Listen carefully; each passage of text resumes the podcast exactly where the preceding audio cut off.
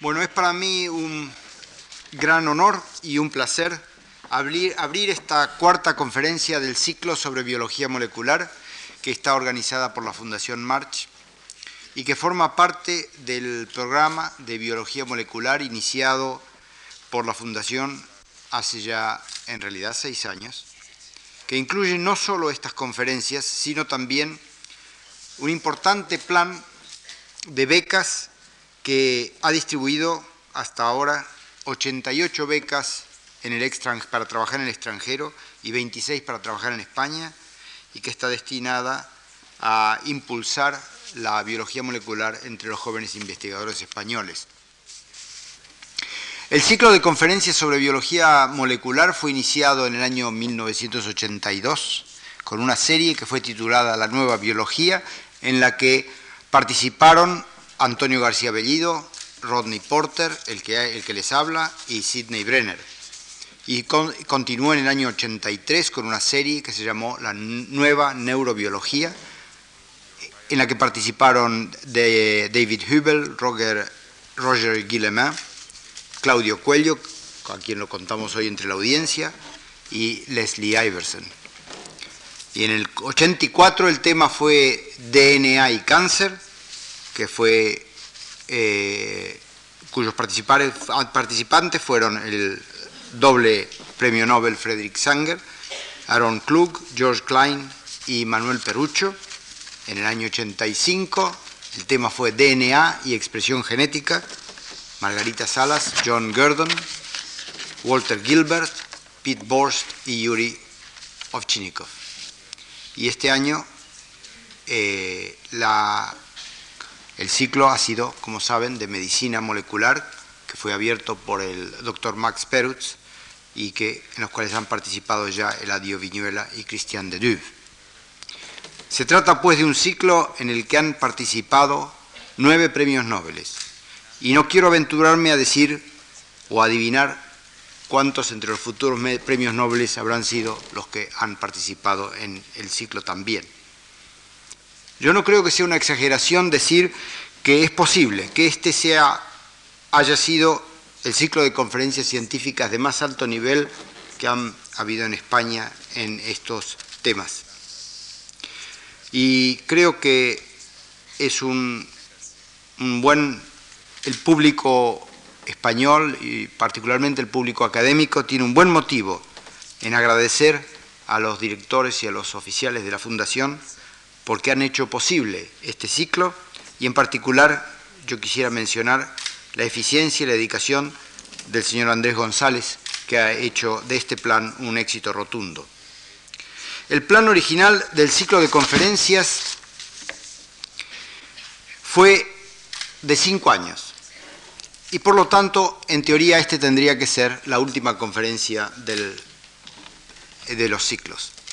Pero eh, es un placer para mí poder también decir que el éxito ha sido tal que la Fundación ha decidido que esta no sea la última y están ya en vías de organizar una nueva serie para el año que viene.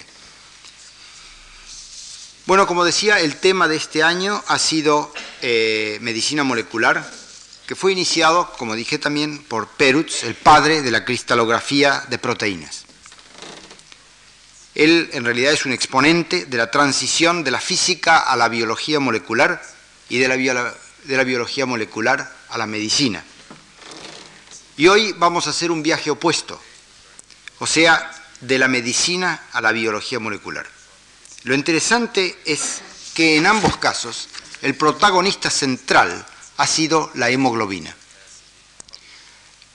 El primer caso, el de Perutz, con un énfasis en la estructura de la hemoglobina, el de hoy con un énfasis en el control genético de la expresión de la hemoglobina. El funcionamiento orgánico de los seres vivos depende de productos biológicos complejos, las proteínas, cuya estructura y expresión está rigurosamente controlada por otras estructuras, ácidos nucleicos, que contienen la clave genética. Pero la transmisión de esa clave genética a veces incluye cambios hereditarios que pueden dar lugar a enfermedades. Uno de los grandes triunfos de la biología molecular ha sido el descubrimiento de las bases moleculares de algunas de esas enfermedades hereditarias.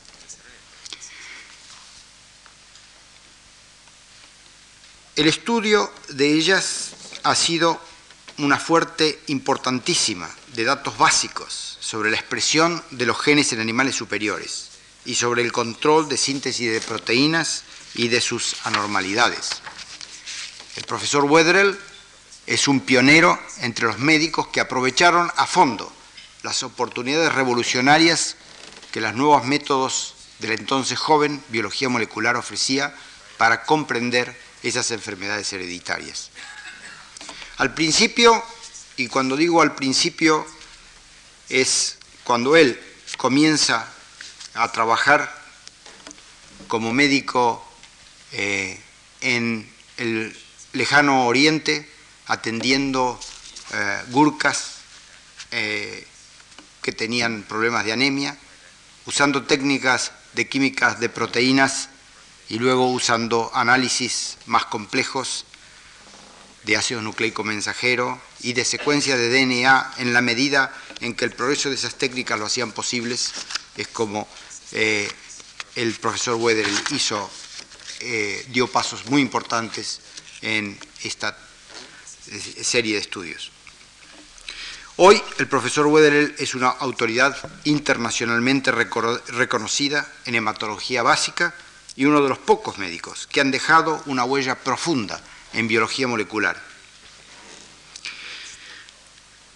Se graduó de médico en la Universidad de Liverpool en el año 62 y hizo un periodo postdoctoral en el hospital de John Hopkins trabajando con McCusick y con eh, Colney para retornar a Liverpool en el año 65, donde hizo una carrera meteórica que culminó en el año 70 cuando lo nombraron primero codirector del subdepartamento de hematología y un poco más tarde profesor de hematología para luego eh, mudarse al otro lugar, a Oxford, eh, donde fue nombrado profesor de medicina clínica de la universidad.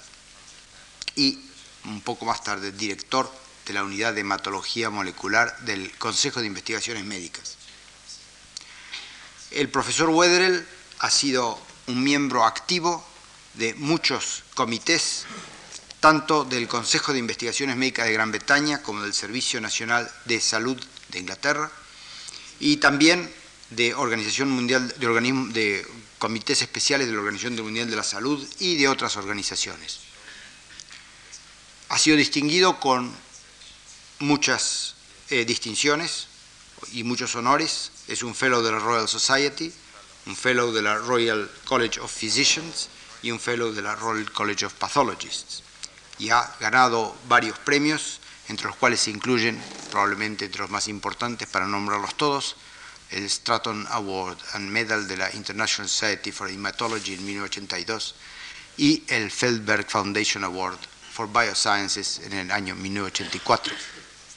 Es pues un gran placer pedirle al profesor Wedrell que nos hable sobre el tema eh, DNA recombinante y la prevención de las enfermedades hereditarias humanas. Profesor Wedrell.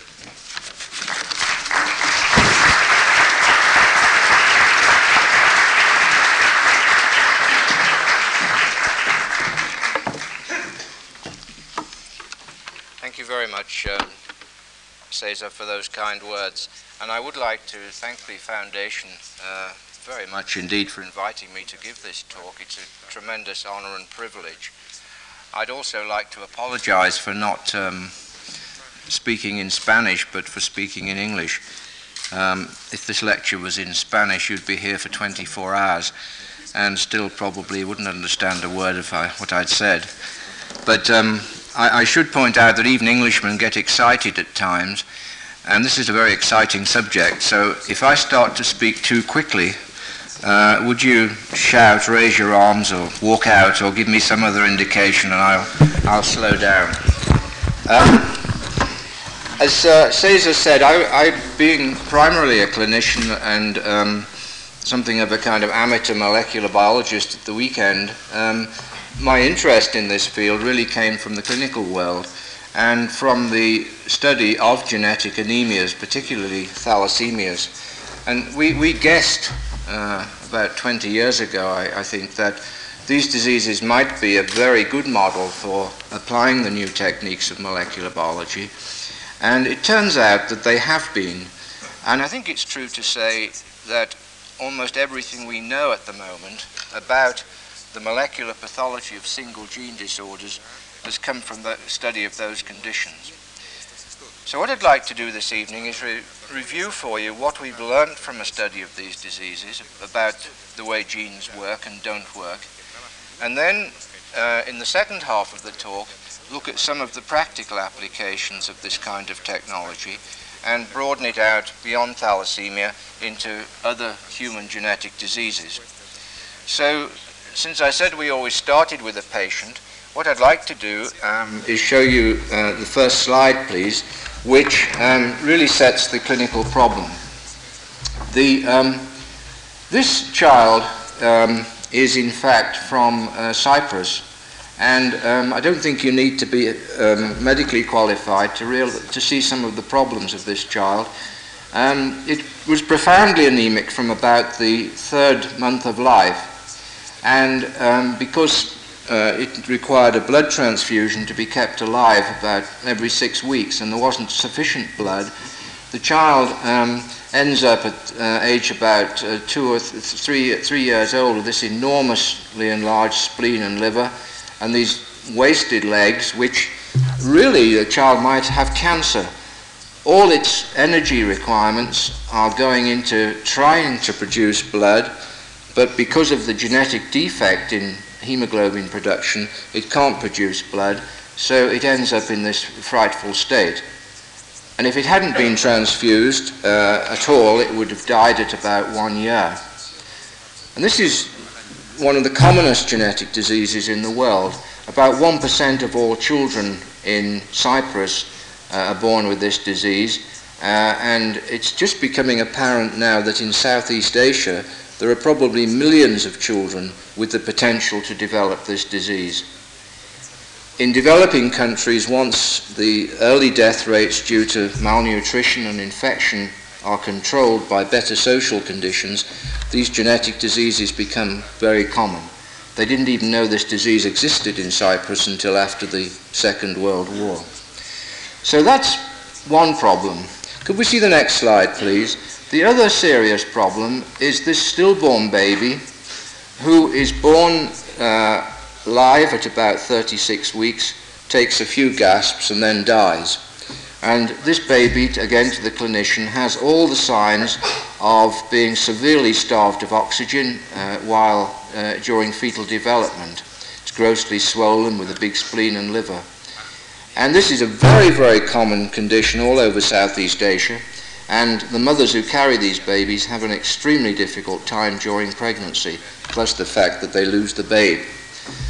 So we know this runs in families, and we knew the first disease runs in families, and it turned out that by applying the first scientific techniques of protein chemistry, it was possible to divide these diseases into two major groups, if we could see the next slide. This really became uh, possible by knowledge of the genetic control and structure of human hemoglobin.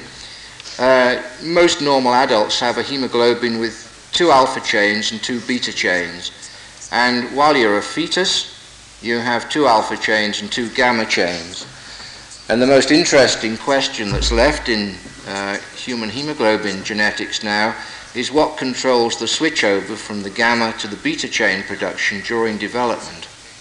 Now, the first child we know had a genetic defect of making beta chains. So, when he was a fetus, he was perfectly all right. But as soon as he switched over to adult life, he couldn't make beta chains. He made excess alpha chains, which precipitate in the bone marrow. And they form lumps or inclusions in the developing red cells, so they can't get out of the marrow. And if they do get out, they're destroyed in the blood. So that child really had a total inability to make adult hemoglobin. He tried to make a bit of fetal hemoglobin, but ineffective, ineffectively. Now, the baby has a genetic defect of alpha chain production.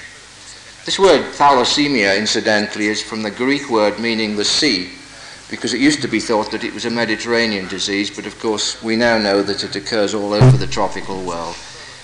This baby had a genetic defect of alpha chain production, therefore couldn't make fetal or adult hemoglobin properly. Uh, it makes excess gamma chains, and these form these funny gamma 4 molecules uh, and um, from the work of, of Perutz and others, we know that you need alpha chains and non-alpha chains to handle oxygen. These babies, this, this is really useless physiologically, um, and these babies, therefore, the hemoglobin they do make is, is completely useless, and they've got this defect in making hemoglobin. If they were to survive, and some of them do with milder forms of alpha thalassemia, then they make this beta 4 tetramer called hemoglobin H. So the position in 1975 was that we learned how to measure globin chain production in the test tube. We knew all this model was correct. What we didn't know was what were the mutations of the genes which control the alpha and beta chains which were responsible for these defects. Now, um, it's been possible in the last year or two to be able to take blood from these children uh, or other tissue from those babies, the spleen and liver and so on, and to actually get hold of the genes and look at their fine structure. Now, I'm just going to digress very slightly uh, for a moment uh, in case there are any members of the audience who are my age or even 10 years younger who weren't brought up with the kind of uh, structure of DNA and the way you can get at genes, because I think it's very uh, difficult for, for, for, us to, to get to grips with these new techniques.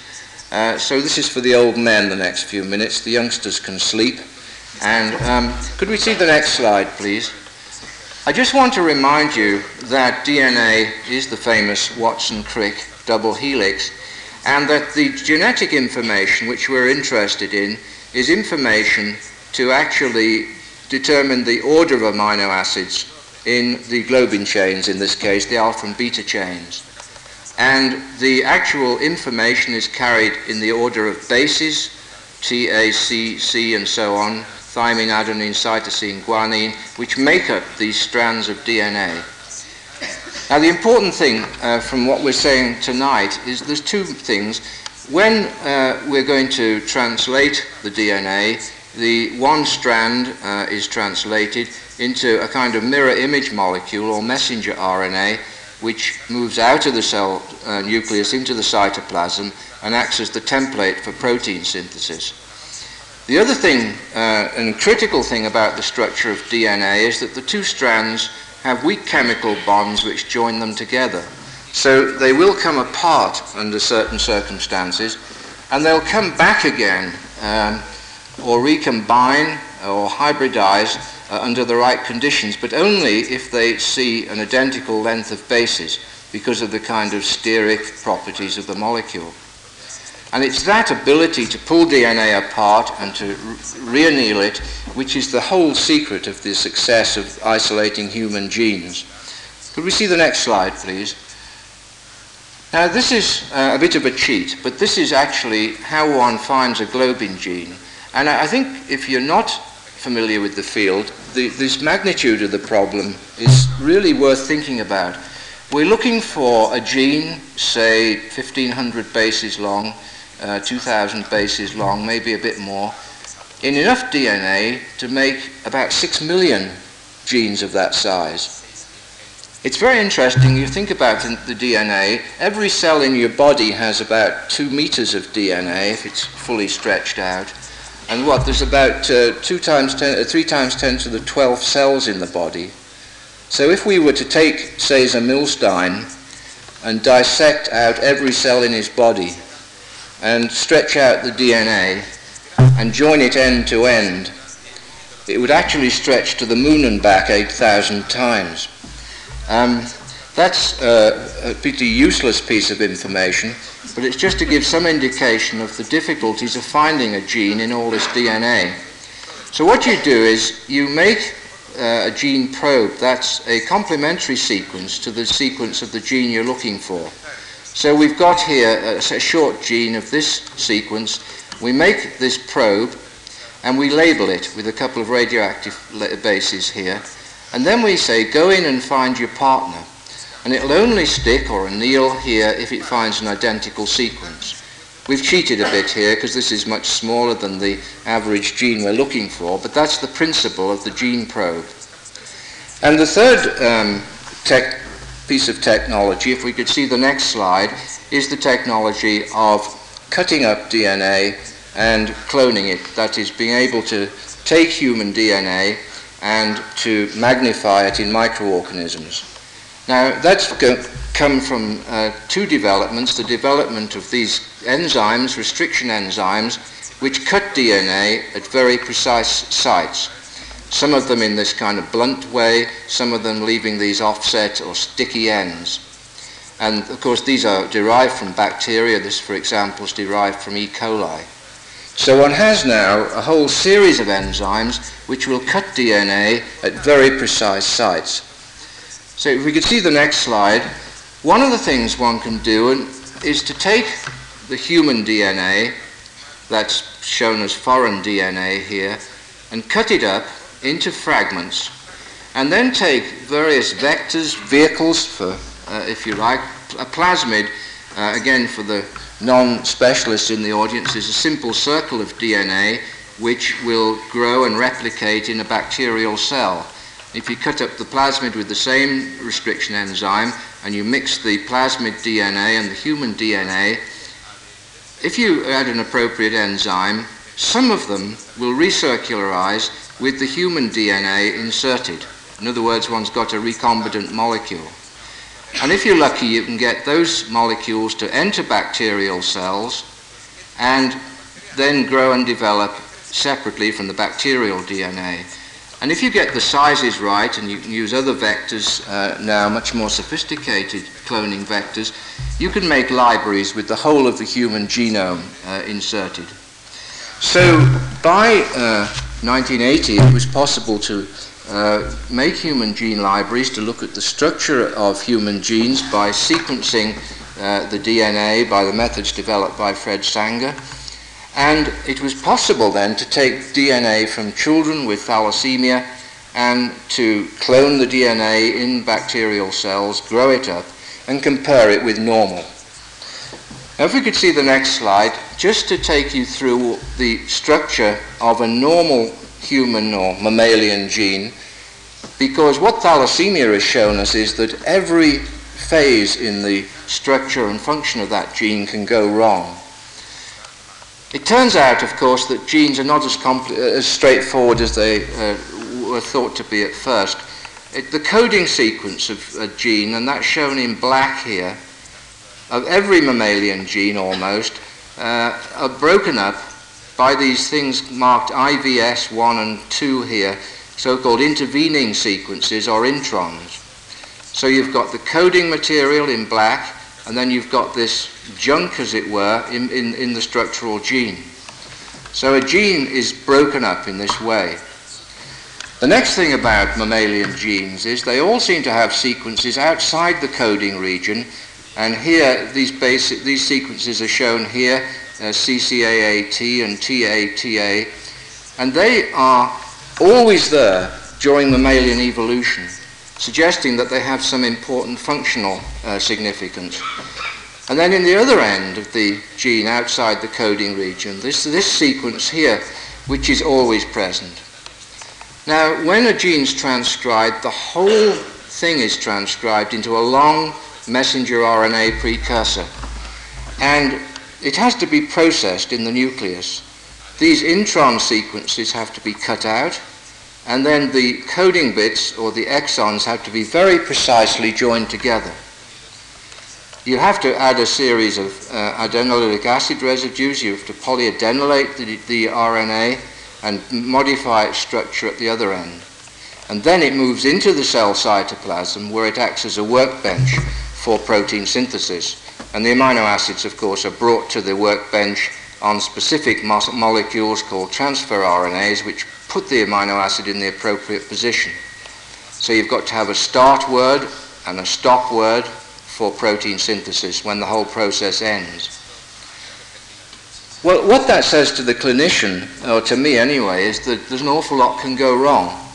And it turns out that in thalassemia, almost every one of these processes has been found to be defective. So the first message about human genetic disease from thalassemia is that there isn't one defect that can produce the, those sick children, there are many defects.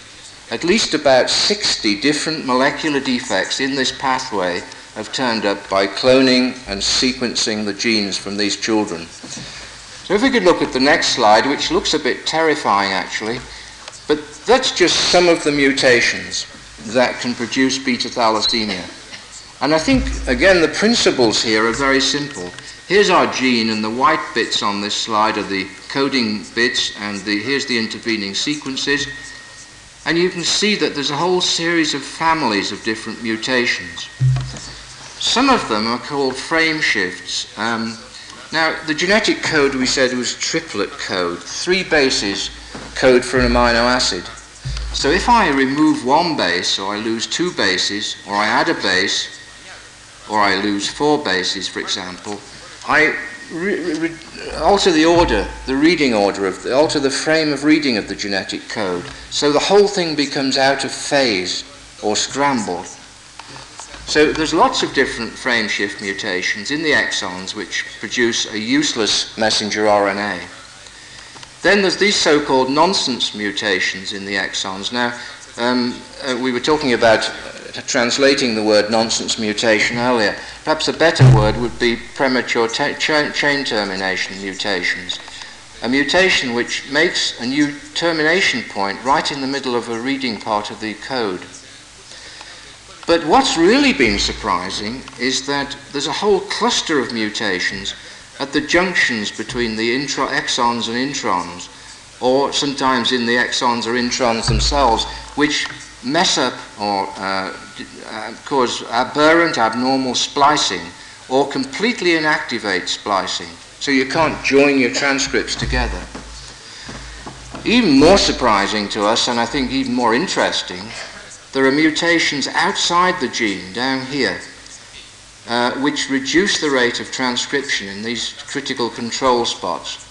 I'd just like to give you an example of a couple of those uh, mutations. If we could see the next slide. Um, this is what one calls a frame shift. Here's the code in the first exon. Here's the amino acids. And in this defect, this threonine codon, ACU, has lost the A and the C. So you've now got a blank couple of holes here, if you like, blank. So the whole thing gets pushed up three, and you make a UAA, which is the word for stop making protein here, the stop codon. So you produce a stop codon right in the middle of the functional part of the gene. And there's two of those, very, very common. Uh, in fact, one of the, in, in children in Sardinia with beta thalassemia, a very high proportion of them have this type of mutation. Could we see the next slide, please? Now, this is even more surprising, and I think everybody was a bit surprised with this type of mutation. In normal uh, globin genes, at the junction between the first exon and the second and the first intron, there's always a GT, and there's an, always an AG at the other end. And it's thought that these are probably these sequences are very much involved in recognition by enzymes that actually are involved in cutting out the introns and splicing the exons together. Now, if you go to Italy uh, or other parts of the Mediterranean, you find that many of those children, and actually the child I showed you at the beginning, has a single base change right in the middle of this intron. In fact, um, in the middle of all this junk, all that's happened is that one of these G's has, uh, uh, has turned to an A. So instead of GG there, you've got AG. And now the splicing mechanism gets fooled. 90% of the time, you get this kind of splicing. So you end up with junk messenger RNA. 10% of the time, it works properly. So those children have 90% reduction in the output of normal beta globin. And the next slide shows our th- to me, the most interesting mutations. Here's the beta globin gene, and here are these boxes of homology outside the coding part of the gene. These are the two boxes I showed you. This is a third box which has been recognized more recently. And so that's the consensus sequence, the average sequence for a lot of species.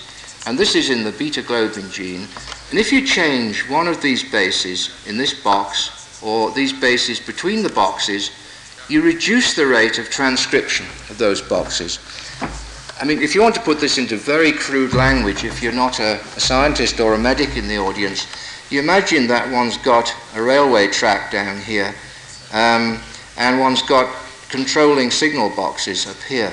These are the actual sites for the enzymes, the polymerases that actually start the whole thing going. And if there's a, a mild, slight mutation here, in other words, uh, a signalman who's not too efficient, then the whole process is transcribed less efficiently. So we've got this extraordinary diversity. We've got about 60 different mutations which can cause beta thalassemia. And if we look at the next slide, uh, and this will really turn you away, but these are the alpha thalassemias. And I don't want to go into any detail. I want to leave the simple message that it's complicated.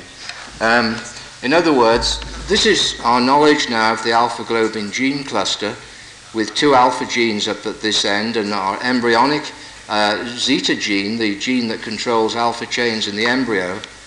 And what we found, and this is mainly the work of our own group over the last five years, is that the alpha thalassemias are very heterogeneous, but most of them result from long deletions. And everything that's shown in yellow here is missing. Some of them are enormously long deletions that go right away uh, upstream down this end. But if you look SEA and MED, this occurs in about 15% of the population of Thailand, this deletion, and this one in about uh, 10 15% of Cypriots. They are very, very common. Some of these long ones uh, are less common. You'll see Brit there. We have this in the British Isles. It's a Brit, good, solid British stock mutation.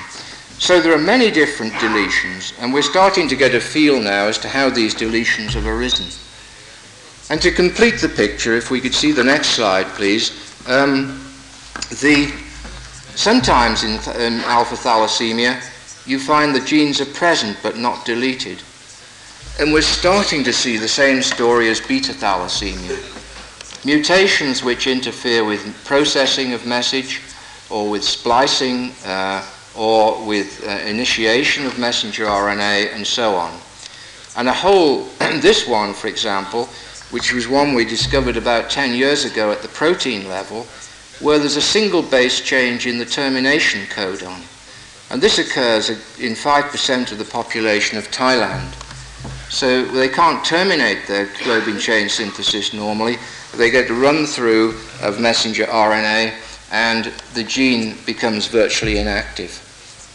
So if we summarize in the next slide the mutations that cause thalassemia, my guess is that here is the entire repertoire of mutations that can actually cause human single gene diseases.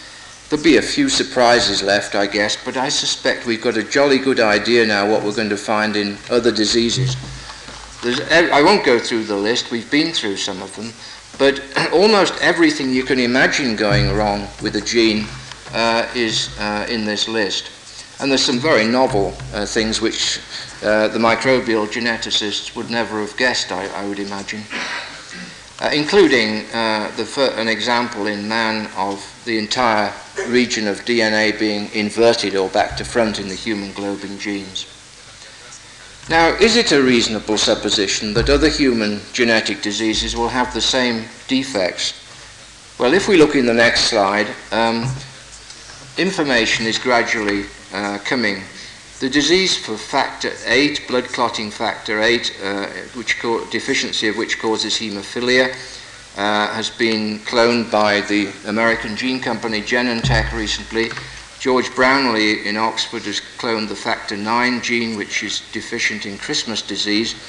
And already it's apparent that those diseases are heterogeneous. Sometimes the genes are deleted.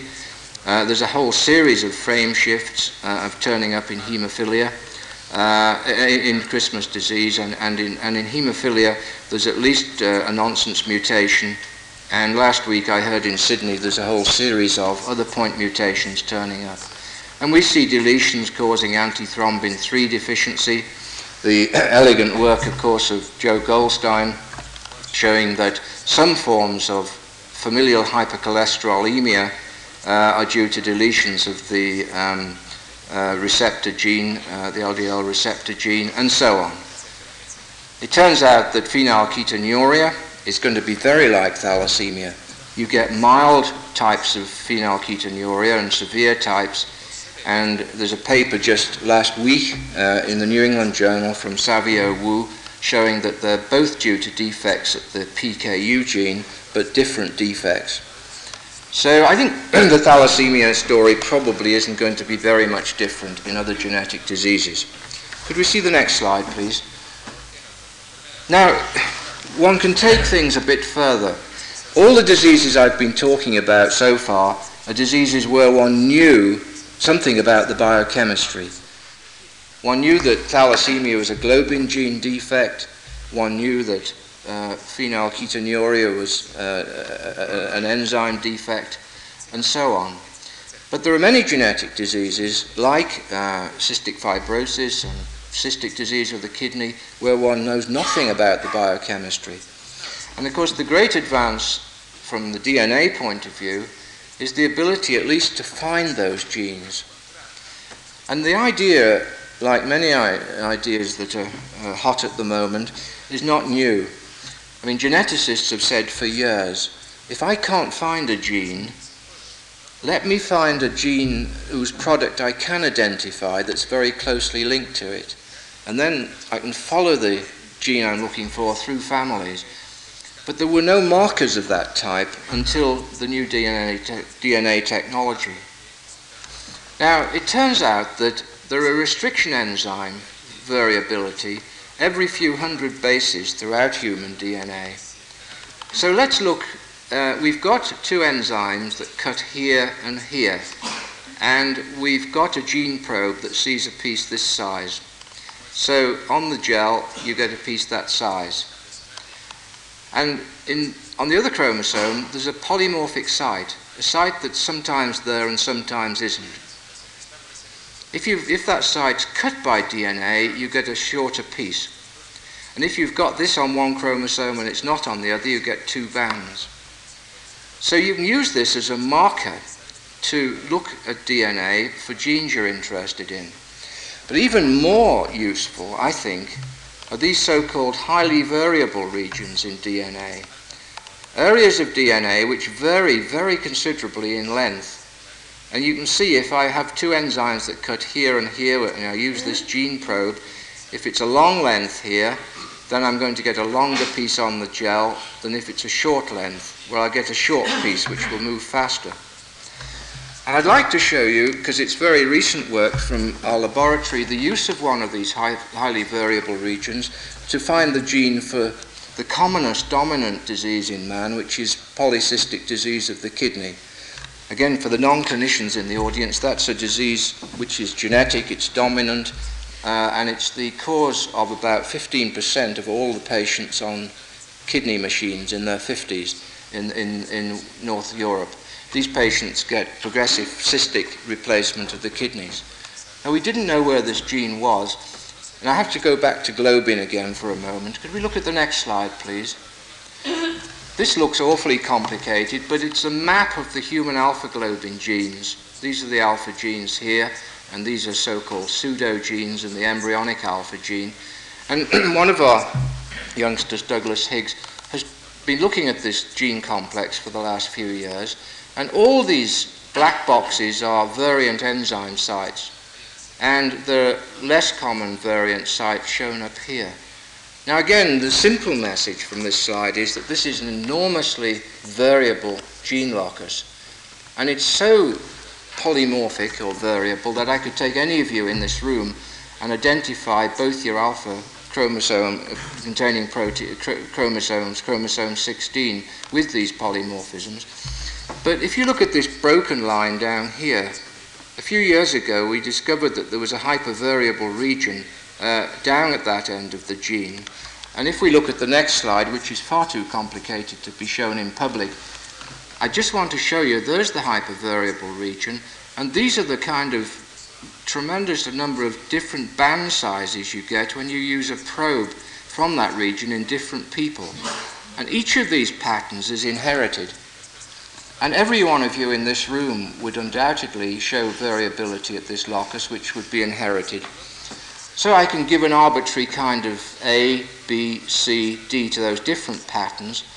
And we were very fortunate that the gene for polycystic disease happened to be, you'd see the next slide, please, very close to the alpha globin genes on chromosome 16. So here's a big Oxford family, and all the white squares are unfortunate people who've either died or who have got polycystic disease of the kidney.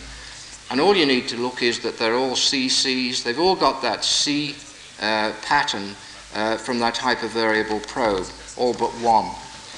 And it turns out that um, this uh, linkage analysis has allowed us to put the polycystic kidney disease um, very close to the human alpha globin genes and we did our first prenatal diagnosis of polycystic disease uh, just two or three weeks ago.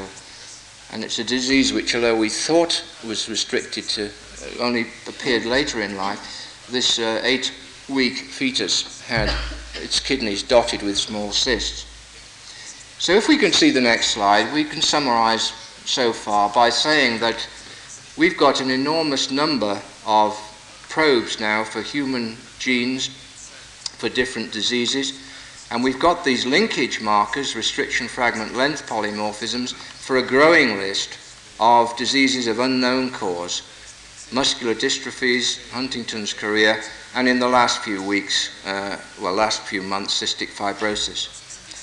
So that's the position, and in the last few minutes, what I would like to do is to look at the practical aspects of this, particularly related to the prevention of genetic disease. If we could see the next slide, please. Now, you can't do much about prevention of genetic disease. You can stop politicians uh, blowing uh, radioactive dust around the world, um, but mutations are important. Uh, we need mutations to produce Milsteins, and um, we will have to keep some kind of mutation rate. Retrospective counselling means taking a family who've had a genetically defective child and giving them advice about future uh, children. So it will always have a very low effect on the prevention of genetic disease. We can screen a population and we can go out and find carriers and we can give them advice about mating. Now, I don't think that Homo sapiens likes having advice about mating. Um, they prefer to do it randomly. And where this has been seriously tried, in Greece, for example, it's been totally unsuccessful. Uh, now, this may be uh, a negative view, uh, and I may be wrong, but I don't think this is going to have a great effect. We can go to the antenatal clinic and we can identify affected women uh, and we can offer them the possibility of prenatal diagnosis, or we can di- screen for genetic disease after birth if we can do something about it. But at the moment, we can't do much about most genetic disease. And it's really in prenatal identification of disease that this new technology has been so successful so far. If we could look at the next slide, please. Now, you can diagnose disease in the fetus late in pregnancy, that is the second trimester, the middle of pregnancy, sometimes by looking at the fetus with ultrasound or by fetoscopy. You can take fetal blood samples through a fetoscope, or you can take amniotic fluid and look at the cells or fluid, and you can look at the DNA actually from amniotic fluid. But this has always been distressful for, for mothers because it is done late, uh, and if they decide to termination of pregnancy, it has to be done at a, at a very difficult time. It's in the last few years that the interest has become again in chorion villus sampling. Now, what is that? Could I see the next slide, please? The, this is uh, an, a fetus at about eight weeks of pregnancy And this material, which actually uh, is the um, nutrient tissue for the fetus, the villi of the chorion frondosum, they are fetal cells. So all that material surrounding the fetus is, contains fetal DNA. It's not maternal DNA. And it's possible to obtain a very small amount of this material. It was a technique first used in Scandinavia, then given up, then more recently used in Russia and China for chromosome analysis. Uh, and then more recently re-looked at in Great Britain and, and, and, and Italy. And you can take this material through a thin catheter or through the abdominal wall. And if you see the next slide, what, you, what we obtain in Oxford uh, from our obstetric colleagues is a small piece of tissue like this. This is uh, about the same size as your 100 cent, is it? Anyway, that fat little coin you have. And it's, uh, we can extract regularly now anything between 10 and 60 micrograms of DNA from that material, and we have very good evidence that it's free from maternal contamination. Now, what can you do with this material? Could we look at the next slide, please? Well, you can fetal sex or look at chromosomes very rapidly. It's very reliable for chromosome analysis. You can grow the tissue in tissue culture and do chemical analyses for metabolic disorders and there are technical snags with that, which I won't go into now. Or you can look at the DNA. Now, how do you look at the DNA? Could we see the next slide, please? Well, the standard technique uh, for looking at uh, fetal DNA, uh, obviously you can't clone and sequence a gene every time you want to diagnose a disease in the fetus. You take the fetal DNA and you break it up with restriction enzymes and then separate these size fragments on agarose gel. This is the technique developed by Ed Southern, who's happily now come to Oxford as Professor of Biochemistry. And then you blot the material in the gel onto a piece of nitrocellulose paper. So you've got all your DNA fragments uh, set out now by size, and then you'd make a gene probe and send it onto the nitrocellulose in hybridization conditions to look for its partner. You then wash everything else off and put an X-ray plate on, and it, because it's a radioactively labeled probe, you'll get a signal. So that is the technique that one uses, and, and you can teach a school leaver uh, with no science at all, really, to do this technique in about two months. So there's nothing complicated about it, and it, it will be obviously used in standard clinical laboratories over the next five or ten years, I'm quite sure. So the question is, what can you learn from this technique now we know that genetic diseases are so varied and heterogeneous? Could I see the next slide, please?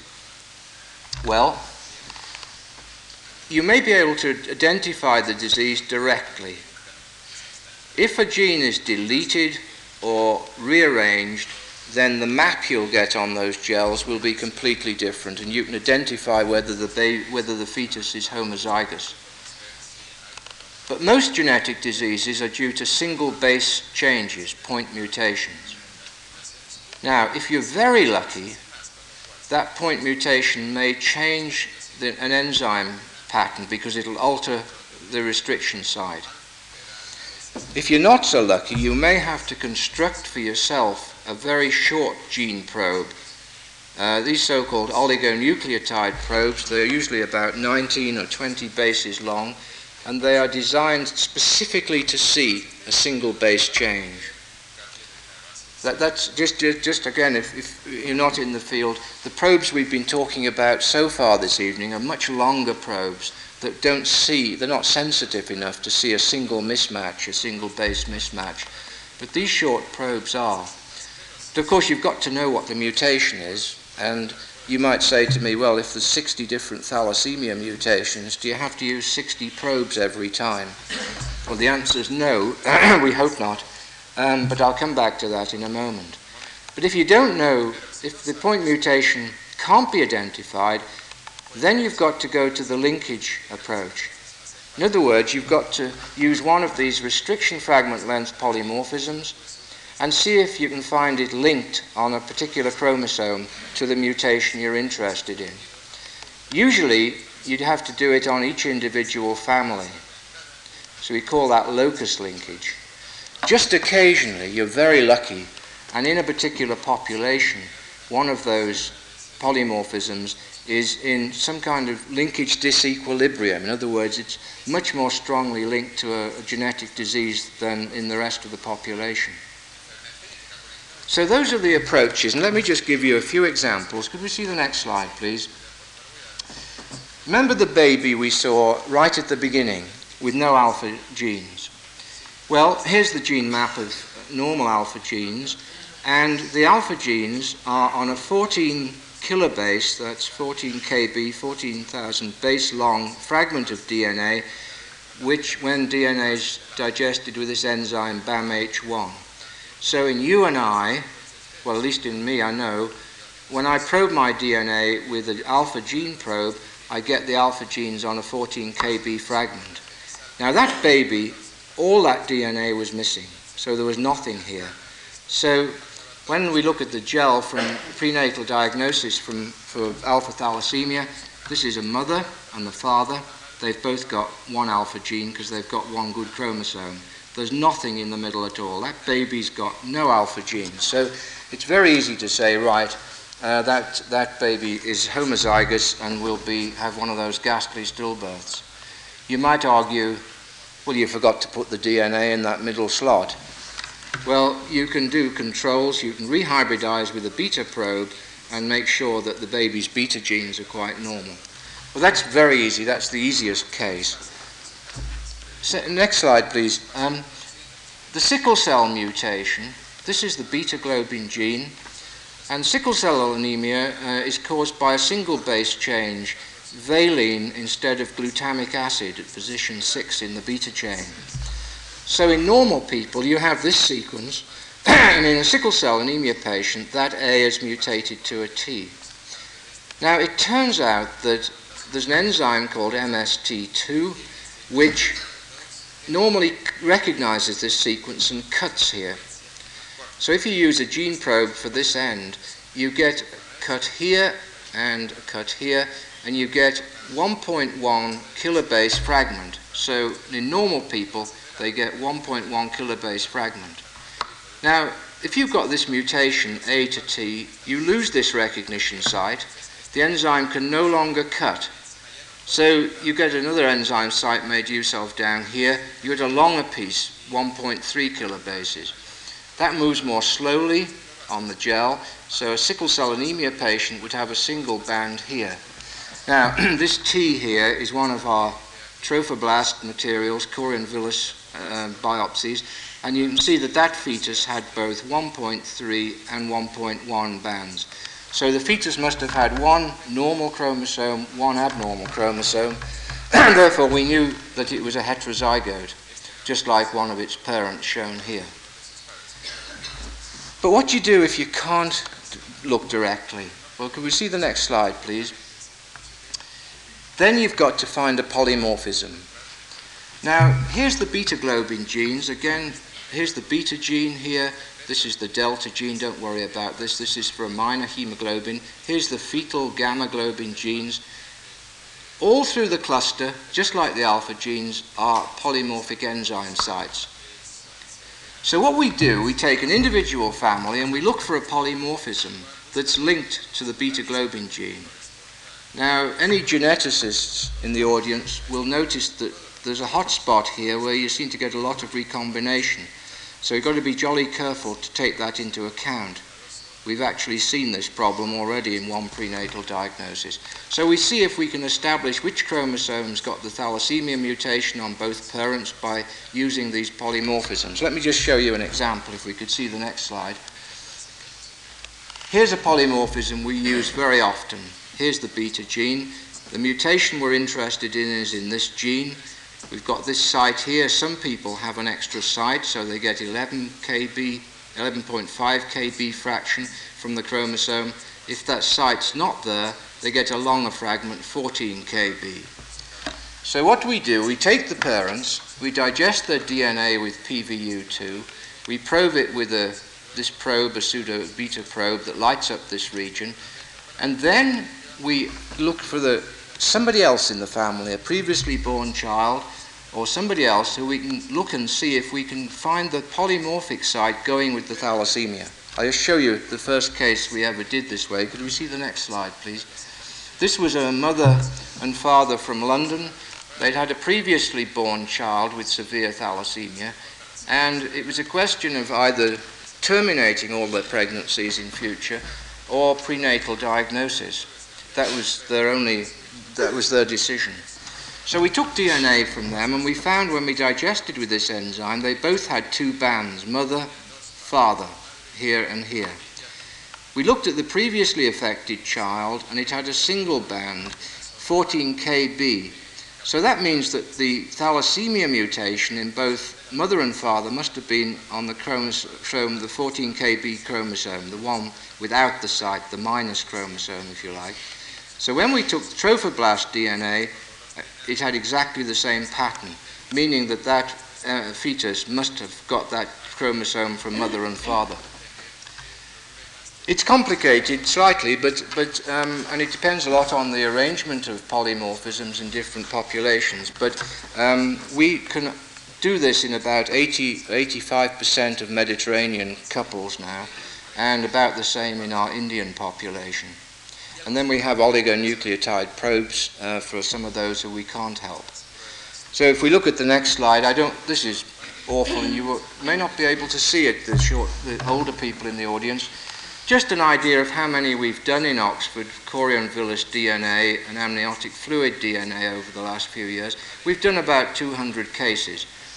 Don't bother with these results, just look at the bottom. The bad, bad di- we've had one misdiagnosis out of 200 so far, and we've had a few lacks of success, but we were able to go back and repeat those and, get, and be successful a second time. I think what this tells us is that this technology works for the hemoglobin disorders, and we've now extended it, and other groups have extended it to look at hemophilia, uh, both A and B, and anti antitrypsin deficiency.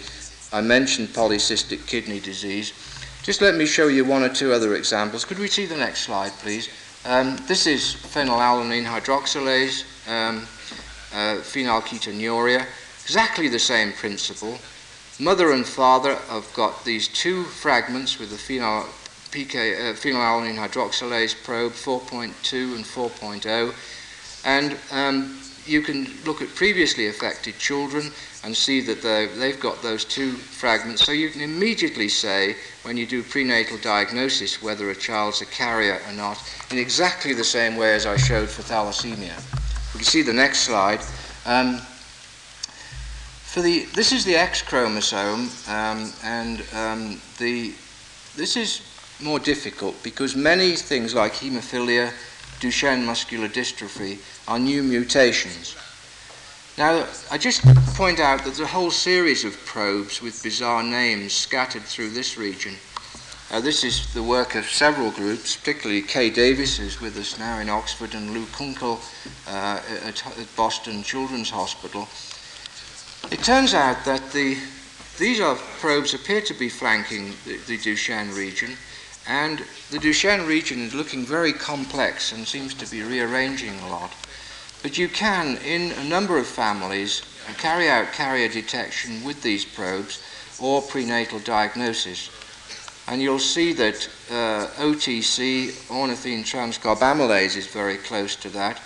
And we've been able to use these probes now for five prenatal diagnoses of the deficiency of that uh, enzyme. So there are a lot of probes on the X chromosome, and one can sometimes use them, though not in every case.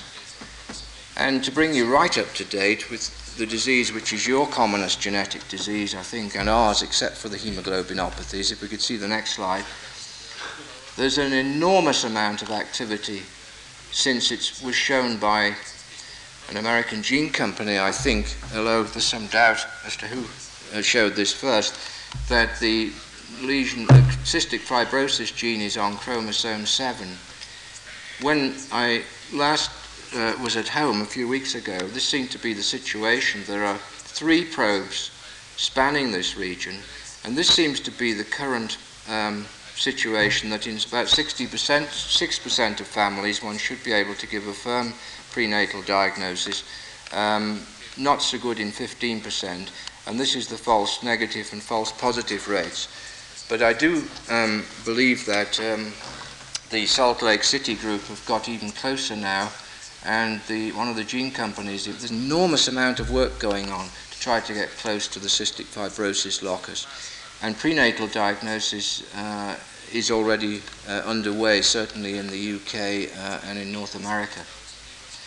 So if we could see the next slide. So just to summarize what we might expect to do over the next few years in the identification of genetic disease, I think the thalassemias have told us what we're going to find as the mutations, and that seems to be occurring, uh, being confirmed.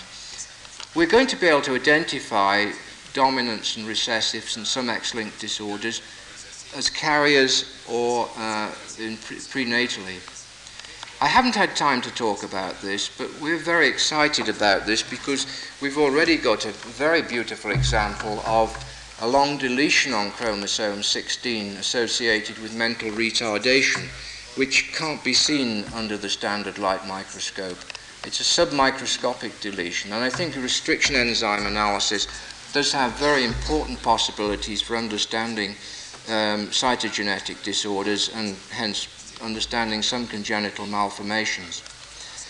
The great interest, of course, is in whether all this technology will have any place in being able to predict whether one's likely to have a heart attack early or develop type 1 diabetes or mental illness or autoimmune disease. There's a growing evidence, I think.